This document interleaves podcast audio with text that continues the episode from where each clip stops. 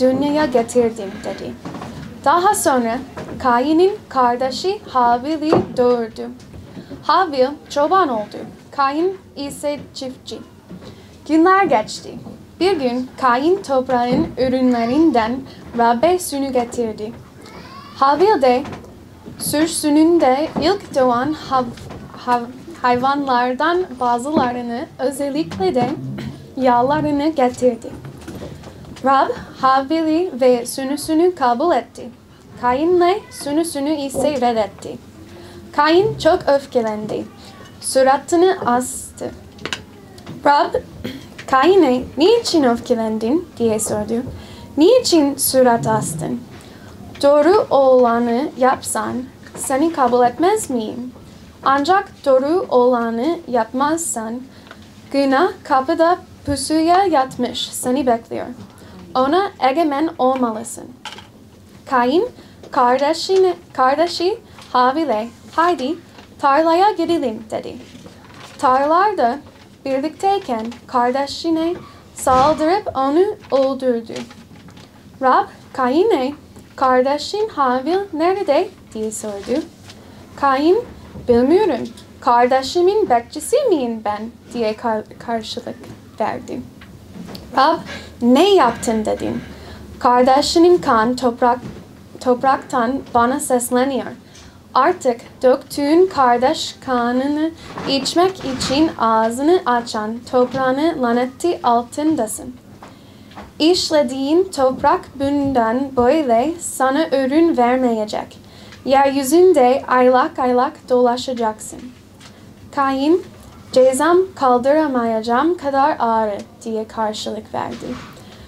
Bugün beni bu topraklardan kovdun. Artık huzurundan uzak kalacak. Yeryüzünde aylak aylak dolaşacağım. Kim bulsa öldürecek beni. Bunun üzerine Rab, seni kim öldürürse ondan yedi kez öç alınacak dedi. Kimse bulup öldürmezsin diye Kain'in üzerine bir nişan koydu. Kain Rab'in huzurundan ayrıldı. Adan bahçesinin doğusundan Nod topraklarına yerleşti.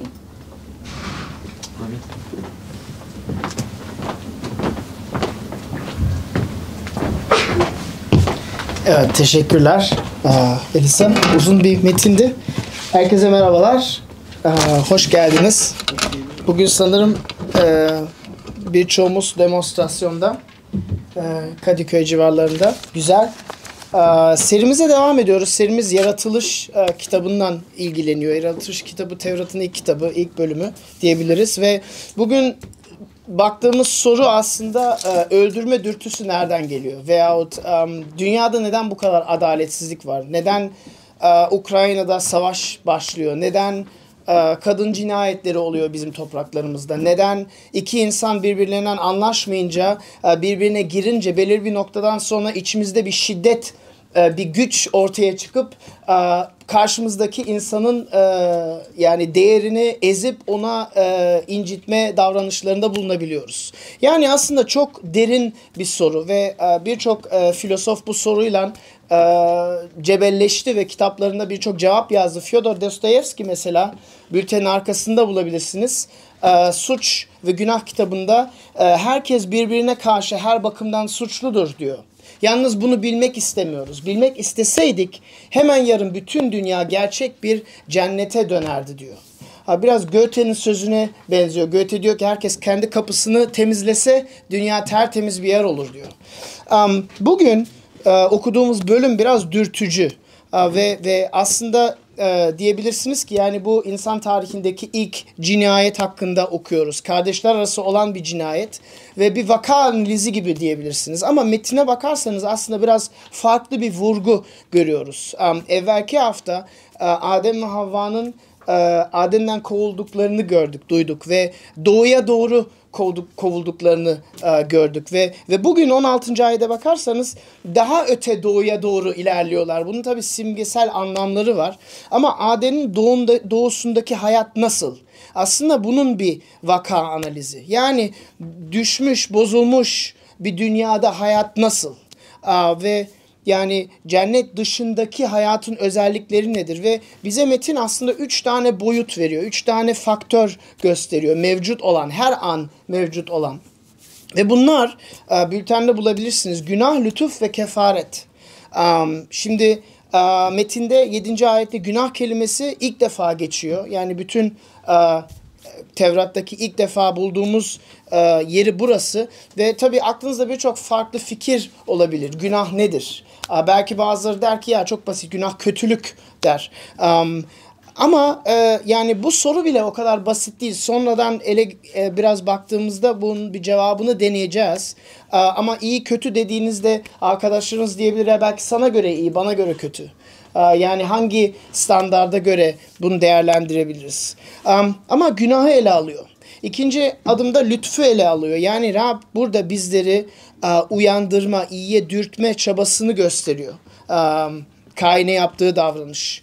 Sessiz ve saklı olsa da bazen içimizdeki bir ses gibi olsa da ve en sonuna kurtuluş imkanını gösteriyor metin. Yani kefaret imkanını gösteriyor. Lütfu değerlendirerek günahtan, kötülükten kaçma imkanını gösteriyor. Ve bunlar çok temel ve çok basit ama üç tane e, bu üç şeyi elden geçireceğiz beraber. Günahın gizliliği, lütfun yumuşaklığı ve kurtuluşun inceliği.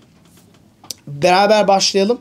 E, günahın gizliliği. Bakın e, elbette günah e, bir, bir suç e, ortaya çıkınca çok mevcut bir şey. Çok net, çok e, meydana çıkan, e, basit bir şekilde görülebilen bir şey. Ama ilk başta hmm. öyle değil. İlk başta sessiz, gizli, saklı yolları seçerek ilerleyen bir şey diyebiliriz. Ve metinde bunu gösteriyor ve aslında kendi hayatımıza baktığımızda da bunu görebiliyoruz. Belki büyük bir hata yapmadan, büyük bir pişman olduğunuz bir şey yapmadan evvel sessiz bir kızgınlık içinizde doğuyor. Sessiz bir mutsuzluk doğuyor ve onun adımlarını ata ata ata ata belirli bir noktaya geliyorsunuz ve büyük bir yani pişman olduğunuz bir şey yapıyorsunuz. Aslında burada metin bizim gözümüzün önünde boyadığı şey bu. Yani günahın veya kötülüğün minik başlangıçlarını gösteriyor ve bunu biz anlıyor muyuz? Aslında o soruyu soruyor. Um, Kain ve Habil'e bakarsak aslında iki tane kardeş görüyoruz ve bu kardeşler metinde tamamen um, benzer bir şekilde bize gösteriliyor. Arasındaki yani büyük fark gibi gösterilmiyor. Yani bakın Habil iyi bir insandı. Cuma namazına giderdi. Hep iyilik yapardı. Ee, anne babasına itaat ederdi ve ve Kain en başında sarhoş, küfürbaz, kumara düşkün, ot kullanan, eğlence peşinde koşan bir insan gibi göz, gözükmüyor burada.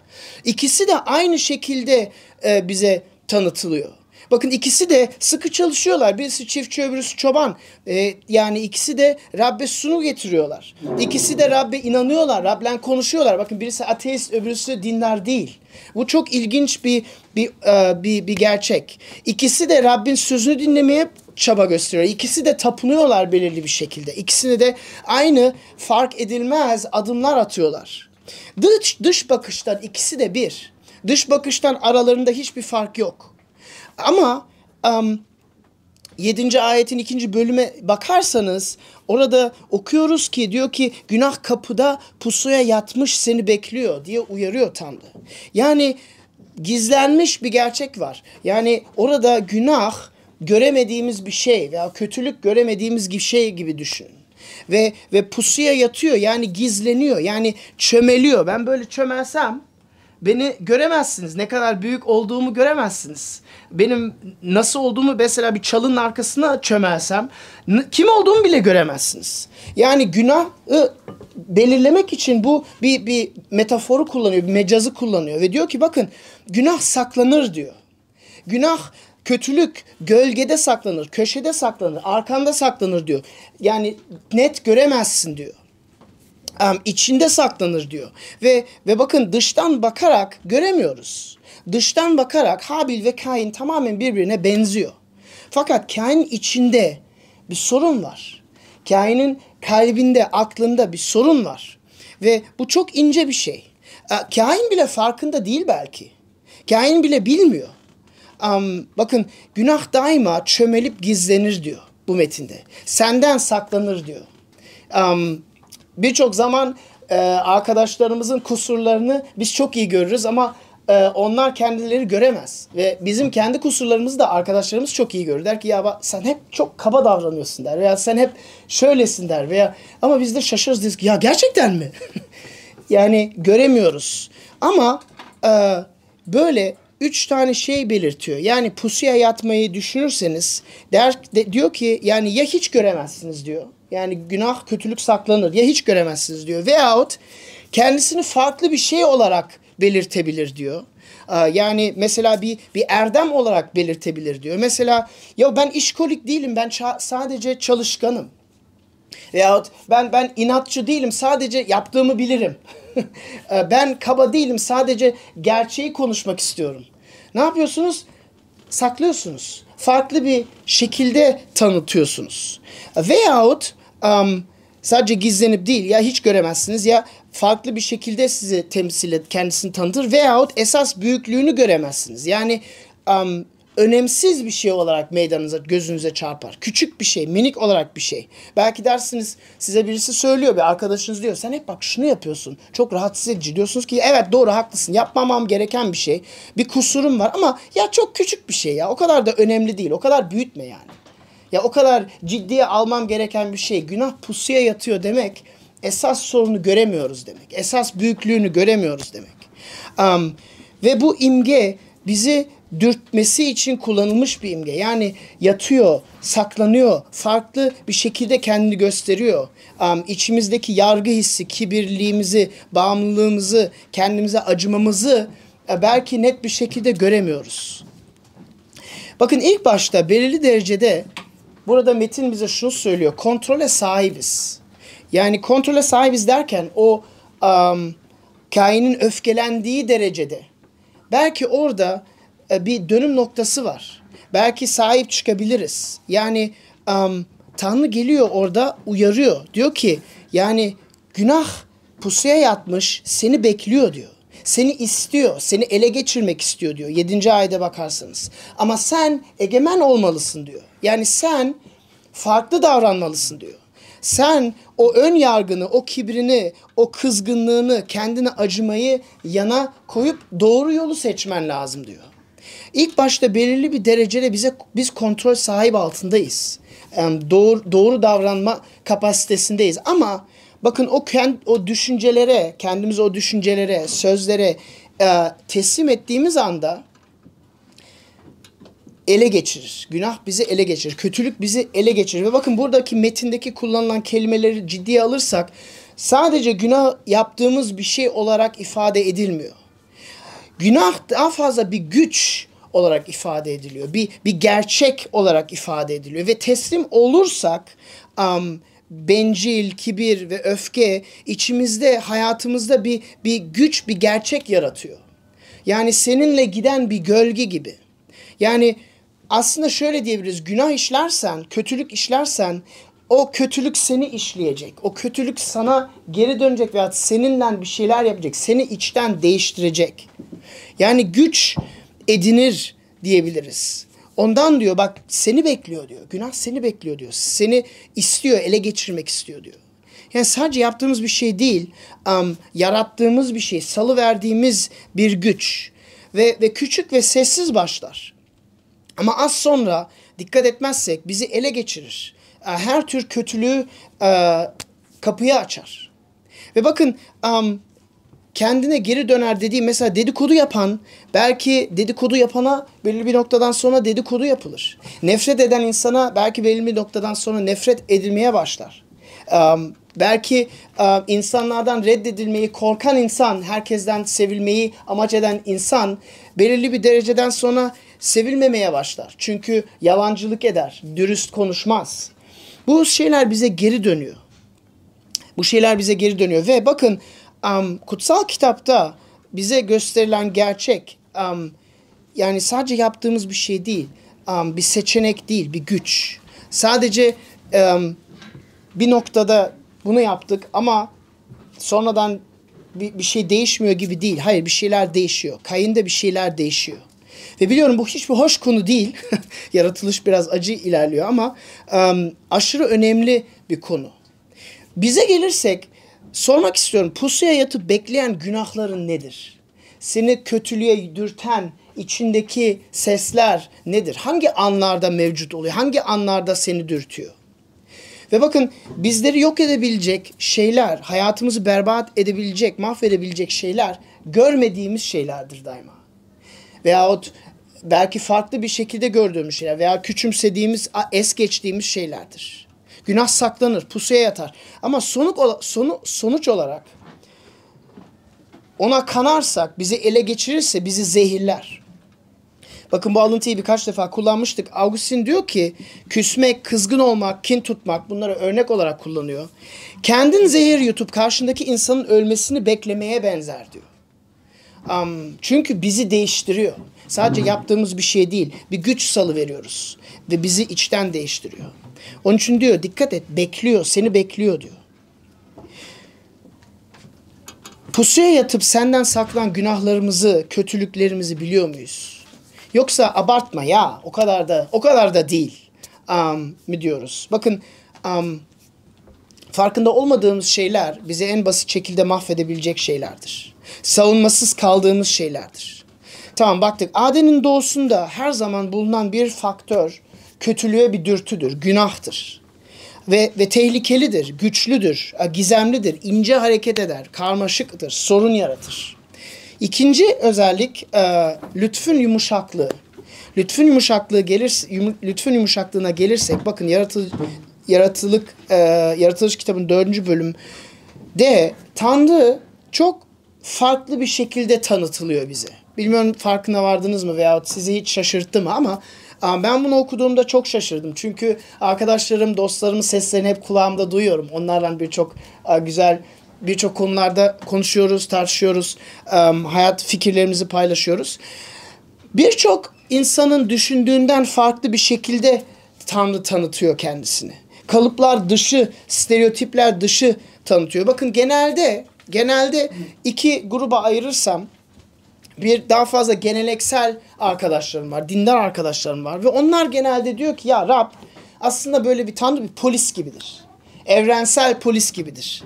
Böyle yasacı, kuralcı, doğru ve yanlışa dikkat eden ve böyle de dikkat edip yargılayan. Ha, kırmızıda geçtin, ceza kesiyorum sana. Veya ha, yalan söyledim, yakaladım seni. Şimdi bak göreceksin ne oluyor. Yani kınayan. Ve daha fazla liberal arkadaşlarım, deist, ateist, seküler arkadaşlarım diyor ki, ya Tanrı var, bir güç var ama ya yumuşak bir dede gibi. Böyle um, iyi niyetli, her şeyi tolere eden, uh, fazla işlerimize karışmayan, um, böyle kafasını sallayan, uh, bizi okşayan ama yani uzak kalan birisi gibi. Ve, ve aslında bu metinde e, Tanrı ne öyle ne öyle tanıtılıyor bize. Aslında farklı tanıtılıyor. Yani burada hem adalet hem merhamet görüyoruz ve Tanrı bunların arasında seçmeyi reddediyor. Tanrı birisini veya ötekisine öncelik vermesinden reddediyor. İkisine de önem veriyor ve ikisine de uygu, ikisini de uyguluyor. Yani burada yine bir denge var. Um, adalet ve merhamet arasında bir denge var ve Tanrı buna çok dikkat ediyor. Bakın, Tanrı gösteriyor bize. Nasıl gösteriyor? Bakın, beşinci ayete bakarsanız, altıncı ayete bakarsanız Tanrı kâine geliyor.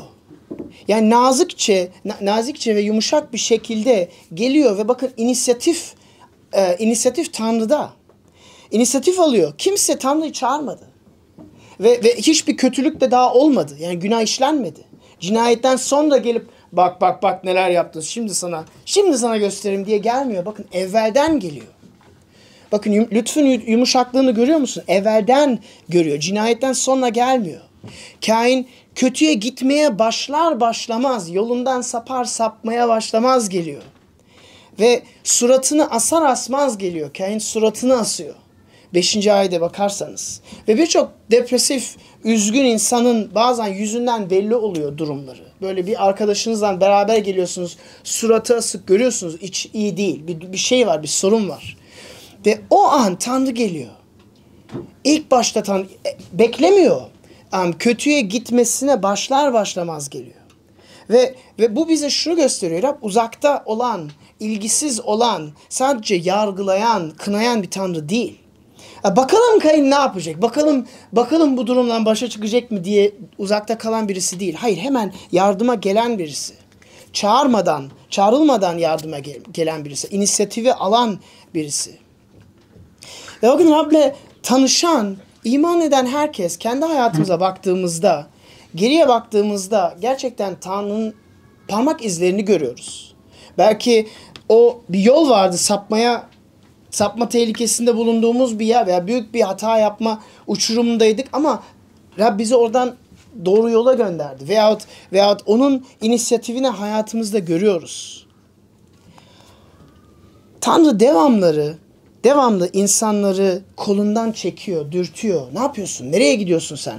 Um, düşünüyor musun? Kendini görüyor musun? Hangi yollara sapıyorsun diye uh, inisiyatifi alan bir Tanrı. Ve burada da görüyoruz Kain'i seviyor.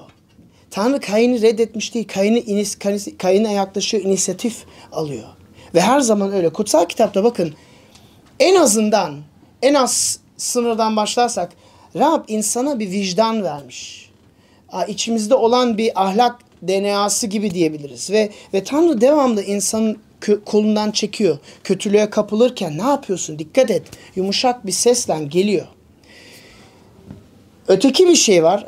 Tanrı burada teşvik edici. Bakın Tanrı burada gelip bir eğitmen, bir hoca gibi sert davranmıyor. Um, gelip eleştirmiyor. Bana öfkelenmeyi nasıl cesaret edersin lan? Seni kim yarattı diye gelmiyor. Veyahut, veyahut um, haddini bil, ne yapıyorsun diye gelmiyor. Geliyor bir danışman gibi geliyor. Yeşaya'da o güzel bir ayet var. Um, harika danışman diyor Tanrı'ya. Harika bir öğütçü diyor. Bu hocadan farklı. Gelip danışman ne yapıyor? Danışman size cevapları vermiyor. İyi bir danışman size sorular soruyor. Ve Tanrı burada Kain'e geliyor diyor. Neden öfkeleniyorsun? Niçin öfkeleniyorsun diyor. Gelip soru soruyor. Yanına geliyor. Yani otorite figürü olarak gelmiyor. Ezerek gelmiyor. Yargılayarak gelmiyor. Yanına geliyor diyor. Kain'cim ne yapıyorsun sen burada diyor. Ne yaptığını görüyor musun diyor. Bakın bir hoca gibi değil. Bir hoca olsa karşındakini birçok zaman cahil olarak e, görüyor. Bilmeyen olarak görüyor. Cevaplarını bilmeyen olarak görüyor. Ama bir danışman sorular sorarak aslında teşvik edici bir şekilde geliyor. Diyor ki sen durumu anlamaya, yeteneğe sahipsin diyor. Sen başarmaya sahipsin diyor. Günahı görüyorsun, kötülüğü görüyorsun. Sen egemen olacaksın diyor. Doğruyu yaparsan suratın asılmaz diyor. Bakın Tanrı burada gelip Kain'e bir danışman olarak yaklaşıyor. Öfkeni anlıyor musun diyor. Bu ne kadar şaşırtıcı bilmiyorum sizin için. Benim için çok şaşırtıcı.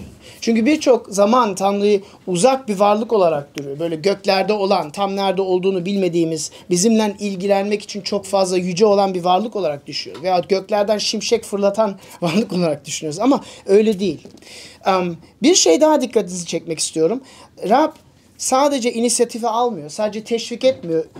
Ayrıca meydana çıkartıyor. Yani Kain'in içinde olan kökü, o acı kökü veyahut kötülüğü meydana çıkartmaya dürtüyor. Diyor ki sen niçin öfkelendin diyor. Ve tabii ki şimdi belki diyeceksiniz ki ya sen metni okudun mu? İkisi de bir su veriyor ama Tanrı Habil'i kabul ediyor, Kain'i reddediyor. Tabii ki kızacak. Sorun insanda değil Tanrı'da, sen biraz ondan bahset diyeceksiniz belki bana. Ve birçok arkadaşım böyle benimle konuşurdu şu an. Neden Tanrı Habil'i kabul ediyor ve Kain'i reddediyor? Yani bu biraz gizemli, biraz haksız değil mi? Net bir durum ve cevap yok. Yani bunun metin bize cevap vermiyor.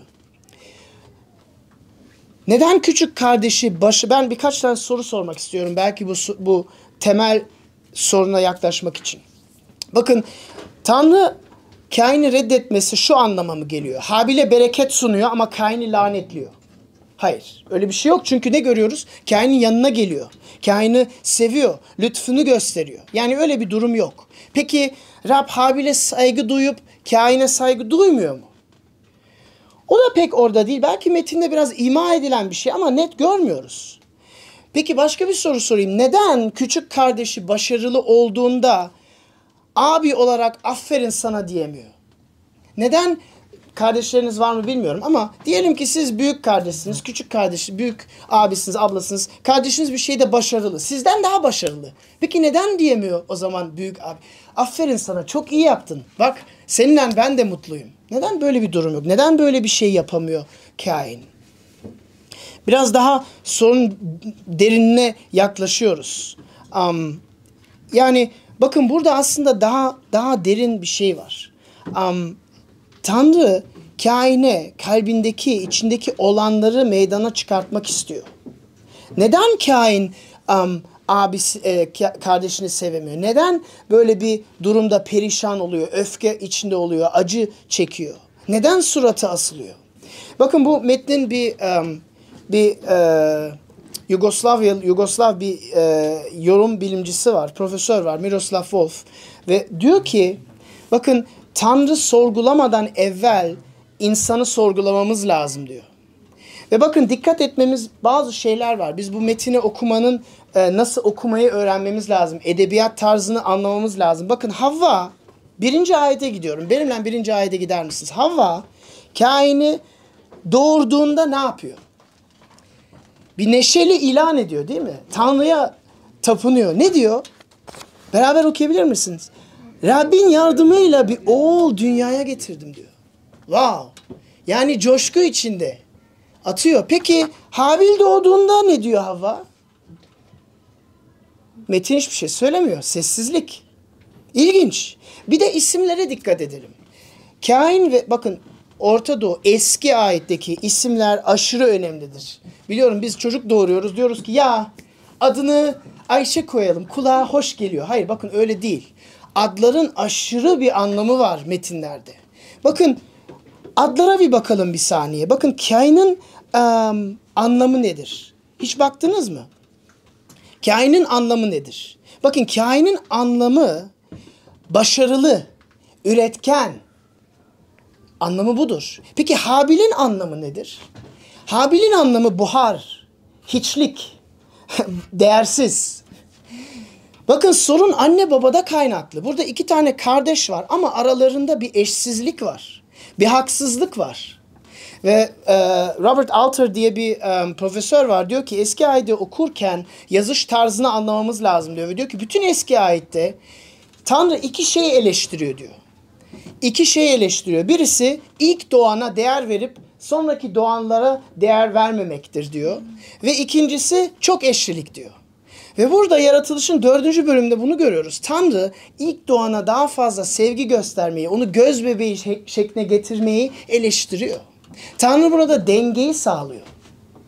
Şimdi belki daha iyi anlayabiliyoruz. Bakın Kain ailenin göz bebeğiydi. Ünlüsüydü, başarılısıydı ve Habil ailenin değersizi, ikinci doğan. Havva'nın hiçbir sözünü sözüne değerli olmayan birisiydi. Um, Biraz biraz değişiyor durumlar. Um, bakın burada gördüğümüz şey şu. Kain neden kafayı yiyor? Rab Habil'e bakıp onun ezilmişliğini gördüğünde, ona kimsenin değer verdi, vermediğini görünce, ona bir teşvik ol, bulunduğunda neden Kain kafayı yiyor? Neden bunu kabul edemiyor? Bakın Wolf diyor ki, İlk önce bir kıskançlık vardı diyor. Sonra öfkeye dönüştü diyor. Rab değersiz Habil'e değer verdiği, de, değersiz Habil'e değer veriyor ama bana başarılı Kain'e değer vermiyor diyor. Ve bunu ben nasıl kabul ederim? Kabul edemem diyor. Bakın günah nedir sorusuna yaklaşıyoruz. Kain kimliğini, varlığını, şahsiyetini Habil'e bağlı bir şekilde inşa etmiş. Bunu gösteriyor metin bize.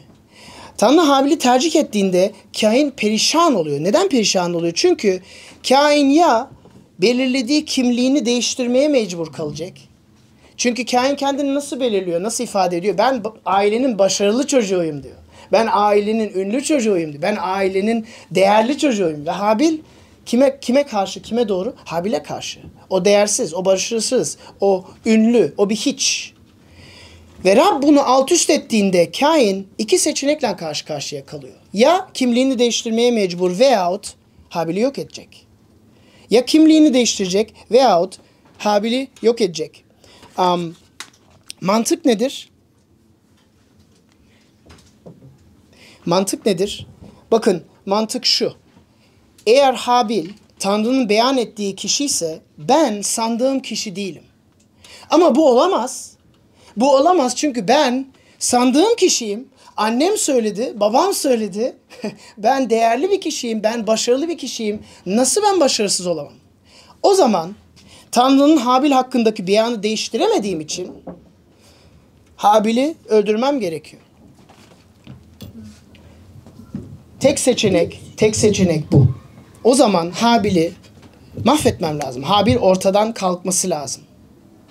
Ve Rab bu adaletsizliğe denge veriyor. Bakın Wolf diyor ki, kain Allah'ın ölçüsüyle karşı karşıya kalınca, yani onun gözünde esas önemli, esas değerli ve başarılı olanla büyük bir hayal kırıklığı yaşıyor.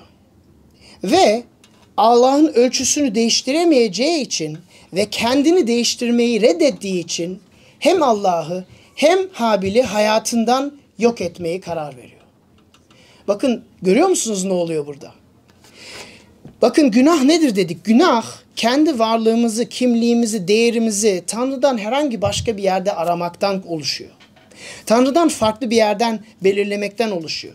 Ve burada metinde görüyoruz günahın gücü nedir? Günahın gücü, günah seni ele geçirdikten sonra kendi sahte kimliğini sürmekte ısrar eden sapkın benliğin akıl yürütmelerinden oluşuyor. Bakın Cain diyor ki bu olamaz diyor. Ben kim olduğumu biliyorum diyor. Sorun Tanrı'da diyor. Sorun Habil'de diyor. Ve ikisini de hayatından atmaya mecbur kalıyor.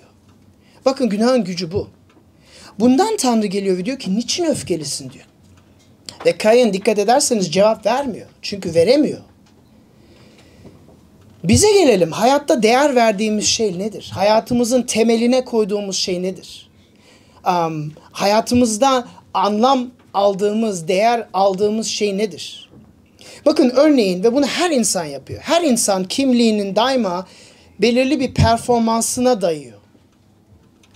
Diyelim ki bir müzisyen, müzisyen kabiliyetine bağlanıyor. Şahsiyetine, kimliğini, değerini. Bir anne baba çocuğunu sağ ve iyi bir şekilde, sorumlu bir şekilde yetiştirmeyden değerini alıyor. Kendini belirliyor. Bir öğrenci, iyi bir öğrenci olmaktan kaynak kendini, değerini belirliyor. Veya bir dost, insanları çok seven, kimseden red göremeyen, ben iyi bir dostum, her arkadaşımın istediğini yapabiliyorumdan kendi değerini alıyor. Bakın kimliğin daima belirli bir performansına dayalık. Ve cinayet irrasyonel bir şey değil. Birçok yazar, birçok filozof diyor ki şiddet, cinayet mantıksız bir şey diyor. Ama Wolf tam tersini diyor. Hayır diyor. Çok mantıklı bir şey diyor. Çok mantıklı bir şey diyor. Kendi değerlerini, kimliğini, illüzyonunu korumak için insan her şeye yapmaya hazır diyor. Her şeye. Bakın senin o hayatta anlam kazandığın şeylere insan dokunursa diş doktora gidip o köklere dokunduğu gibi bir acı hissedeceksin ve kendini savunacaksın.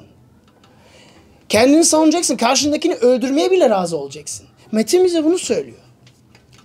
Günahın temeli bu. Neden öfkeli olduğunu anlıyor musun diyor Tanrı ha Kain'e. Kardeşin hayat boyunca mağdur kalmış, ezilmiş. Onunla sevinemiyor musun diyor Tanrı.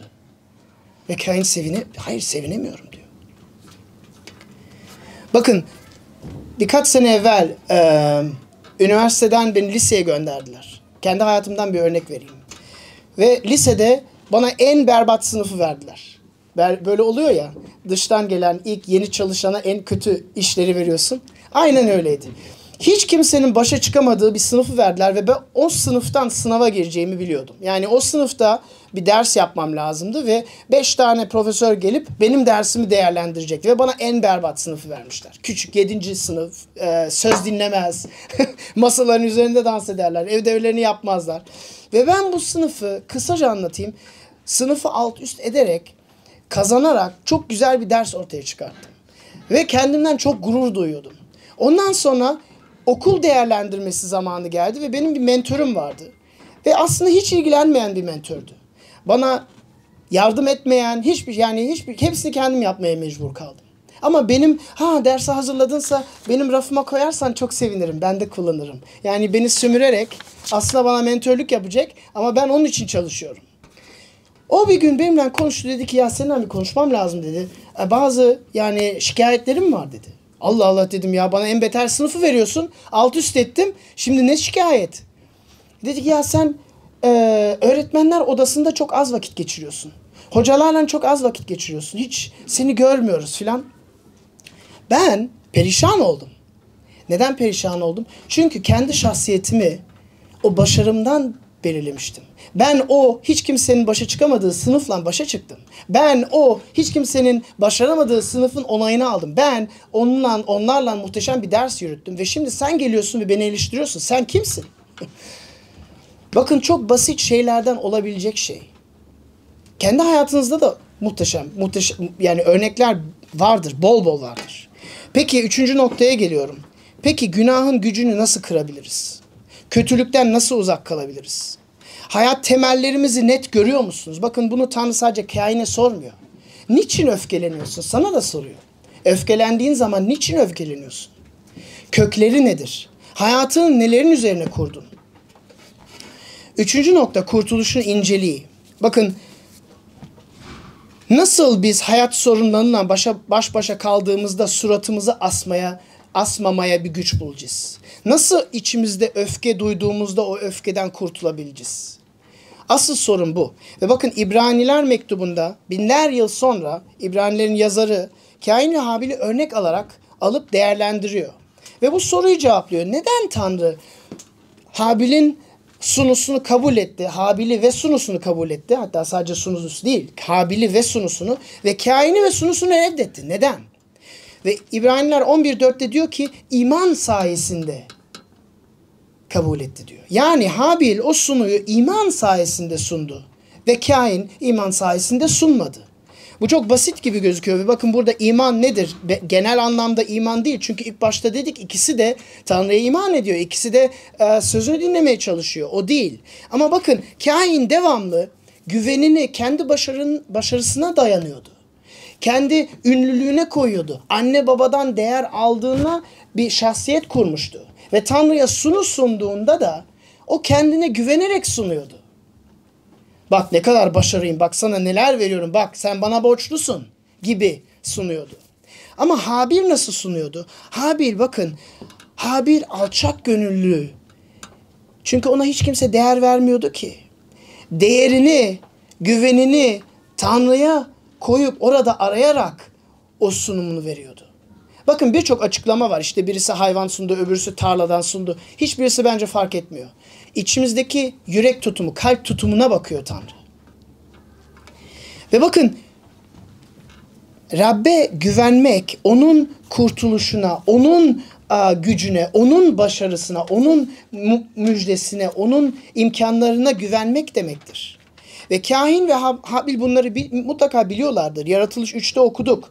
Adem ve Havva'ya Tanrı şu sözü vermişti. Şu vaatta bulunmuştu. Dedi ki bir gün günahın egemenliğini kıracağım dedi. Bir gün yılanın kafasını ezecek bir insan doğacak dedi.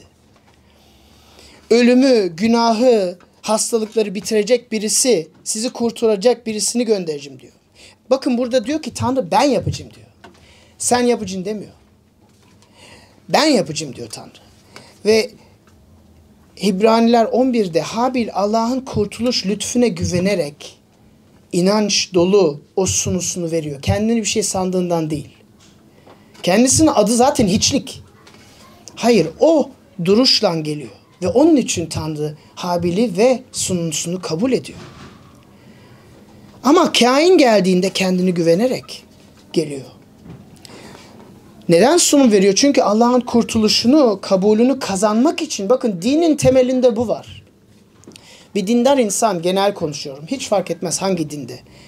Ben Tanrı'nın onayını kazanmak istiyorum. Ondan bunu yapıyorum, bunu yapıyorum, bunu yapıyorum. Ondan Kur'an'ı okuyorum, İncil'i okuyorum. Ondan kiliseye gidiyorum, camiye gidiyorum.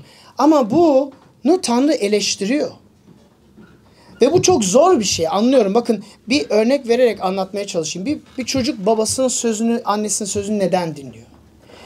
Bir çocuk gerçekten an, anne babanın evlat olduğunu hissediyorsa o zaman onların onayını kazanmak için söz dinlemiyor. Onların onayı zaten var. Onların sevgisi zaten mevcut. Neden söz dinliyor? Çünkü onların söz, onların değerini hissettiği için, onun onun onayını zaten hissettiği için, evlat olduğunu zaten bildiği için söz dinliyor. Ama belki anne baba ilişkisi bozuk olan çocuklar ve bundan emin olmayan insanlar, o zaman belki değerini kazanmak için, güvenini kazanmak için söz dinliyor. Bakın Tanrı iki tane şey meydana vuruyor. Motivasyon önemli. Ve motivasyon Habil ve Kain'i ayıran şey. Yaptıklarının neden yapıyorlar? Ya bize geleyim, biz yaptıklarımızı neden yapıyoruz? Neden kiliseye geliyoruz? Bunun dindar versiyonu da var. Neden İncil okuyoruz? Ki başkalarına diyelim, ha ben bu hafta yedi gün İncil okudum. Bak ne kadar başarılıyım. Güveni kime koyuyoruz? Kendimize koyuyoruz. Bakın bu her renkte gelen bir özellik. Habil kendine güvenmiyor, Rabbe güveniyor ve anahtar bu. Nasıl güveniyor? Bakın bunun açıklamasından bitireceğim. İbraniler on ikide devam ediyor. Diyor ki, yaşayan Rabbin kenti olan Göksel Kudüs'e yaklaştınız. Yeni antlaşmanın aracısı İsa'ya ve Habil'inkinden daha kibar konuşan serpilmiş kana yaklaştınız diyor. Ne demek istiyor bu? Bakın binlerce yıl sonra esas Habil geliyor. Burada İsa'yı Habil'le kıyaslıyor yazar. Esas Habil geliyor ve öldürülüyor diyor. Kim öldürüyor? İyi insanlar öldürüyor. Dindar insanlar öldürüyor. Gururlu insanlar öldürüyor. Güven dolu insanlar öldürüyor. Ve bakın metnin onuncu ayetinde görüyorsunuz. Tanrı diyor, sen ne yaptın diyor Kain'e. Habil'in kanı bana sesleniyor topraklardan diyor. Peki ne sesleniyor acaba? Ne, ne, ne zannedersiniz? O onun sesi, o kanın sesi ne istiyor? Adalet istiyor değil mi? Adalet istiyorum diyor. Bu haksızlık diyor. Senin elinden adalet istiyorum diyor. İsa'nın kanı da sesleniyor. O da adalet istiyor. Ama biraz farklı. Bakın dikkat edin. Um, başka yerde diyor ki günahlarımızı itiraf edersek bağışlamak ve her şey ve her haksızlıktan temizlemek için İsa sadık ve adildir diyor. Bu ona, İsa'ya güvenen, İsa'ya iman edenlere bir, bir teklif. Günahlarınızı itiraf ederseniz sizi bağışlayacak. Ve a, bu adildir diyor. O, bu nasıl adil olabilir? Bakın İsa'nın kanı adalet, adalete sesleniyor ama a, a, Habil'in kanı gibi değil. İsa'nın kanı ne diyor? Ben ödedim diyor. Tekrar elinden istemek adaletsizlik diyor. Rab, kabul et bunları diyor. Bakın çare, çözüm, kurtuluş yolu burada. Kendimize değil, başka birine güvenmekte. Ve bu başka birisi İsa Mesih. Çünkü çarmıhta kendini feda ediyor. Çarmıhta kurban olarak insanlar için ölüyor. Kanına güvenerek ve İbraniler mektubu onu diyor. Daha kibar konuşan serpilmiş kanın sayesinde yaklaşıyorsunuz diyor. O kan neden önemli? Çünkü İsa burada merhamet istemiyor. İsa burada gel şu çocuğu affet ya bir göz yum demiyor. Hayır diyor ki onun günahların pahasını ben ödedim diyor. Bir daha istemek adaletsizdir diyor. Onun haksız, onun yaptıkları günahların borcu ödendi diyor. Ve onun için seslendiği ses farklı. İsa merhamet talep etmiyor, adalet talep ediyor. Ben ödedim günahını, kötülüğün pahasını, gazabını ben üstlendim diyor. Onların tekrar ödemesi haksızlık olur diyor. Biz buna inanabiliyor muyuz? Biz buna inanabiliyorsak bakın o zaman Tanrı'nın sevgisinden, kabulünden, onayından o kadar emin oluruz ki buradan çıktığımızda doğaüstü bir şekilde insanları sevebiliriz. Doğaüstü bir şekilde insanları affedebiliriz. Sinirleneceğimiz yerde sabırlı oluruz. Öfkeleneceğimiz yerde sevgi dolu oluruz. Kıskançlık duyacağımız yerde başka insanlar için sevinip mutlu olabiliriz. Bakın kainler her zaman Habillerden nefret eder. Kendi varlığınızı herhangi bir şey üzerine kurduysanız bu şey tehlike altına geldiğinde tehlikeye getiren insandan nefret edersiniz. Ama Habiller kainlerden asla nefret etmez. Onlarla, onlara sevgiyle karşılayabilirler. Siz neredesiniz? Kendinizi Kain olarak mı görüyorsunuz? Habil olarak mı görüyorsunuz? Ve bakın son olarak Tanrı'nın güzelliğini göstermek istiyorum. on. on üçüncü ayette Kabil diyor ki bu çok ağır diyor. Bu ceza çok ağır, kaldıramam, öldürecekler beni diyor. E Tanrı ne yapıyor? Bakın Tanrı'nın kim olduğunu anlamak isterseniz burada çok güzel görüyorsunuz. İtiraf etmek istemeyen, günahından dönmek istemeyen, tövbekar olmayan bir insana Tanrı ne kadar merhametli davranıyor. Tanrı kainin üzerine bir işaret koyuyor, bir nişan koyuyor. Bir koruma işareti. Bakın tövbekar olmayan, günahından vazgeçmeyen, itiraf etmeyen bir insana Tanrı ne kadar merhametli. Bir işaret koyuyor, diyor ki onu kimse dokunmayacak diyor. Tanrı hem günahkarları seviyor, hem ezilenlere adalet getiriyor. Bakın dedik ki günah tehlikeli dedik. Gizemli hareket eder dedi. Kendi günahımızı göremiyoruz dedi. Pusuya yatıyor dedi. Kapıda pusuya yatıyor dedi. Ondan sonra dedik ki lütfün, Tanrı'nın lütfu her zaman aktif bir şekilde var dedi. Tanrı inisiyatif alıyor dedik. Ve en sonunda kurtuluşun, kurtuluşa kavuşmanın yolu kendimize güvenmek değil, Tanrı'nın yaptığına güvenmek dedik. İsa Mesih'e güvenmek dedik. Bunu yapabiliyor muyuz? Bunu yapabiliyor musunuz? Dua etmek istiyorum. Rab sana şükrediyoruz bu metin için, bu vaka analizi için, Aden'in doğusundaki hayat tarzından ve hala aynı soruları soruyoruz. Hala savaş içinde yaşayan insanlarla beraber ağlıyoruz. Ukrayna'da ama sadece Ukrayna'da değil, dünyanın birçok yerinde. İnsanlar haksızlığa mağdur kalıyor Rab. Lütfen bize güç ver, biz ışık ve tuz olalım. Ve buradan çıktığımızda sadece bu bir teorik konuşma olmasın. Bunu pratiğe uygulayalım. Eylemlerimizde bunu görebilelim diye dua ediyorum. İsa Mesih'e.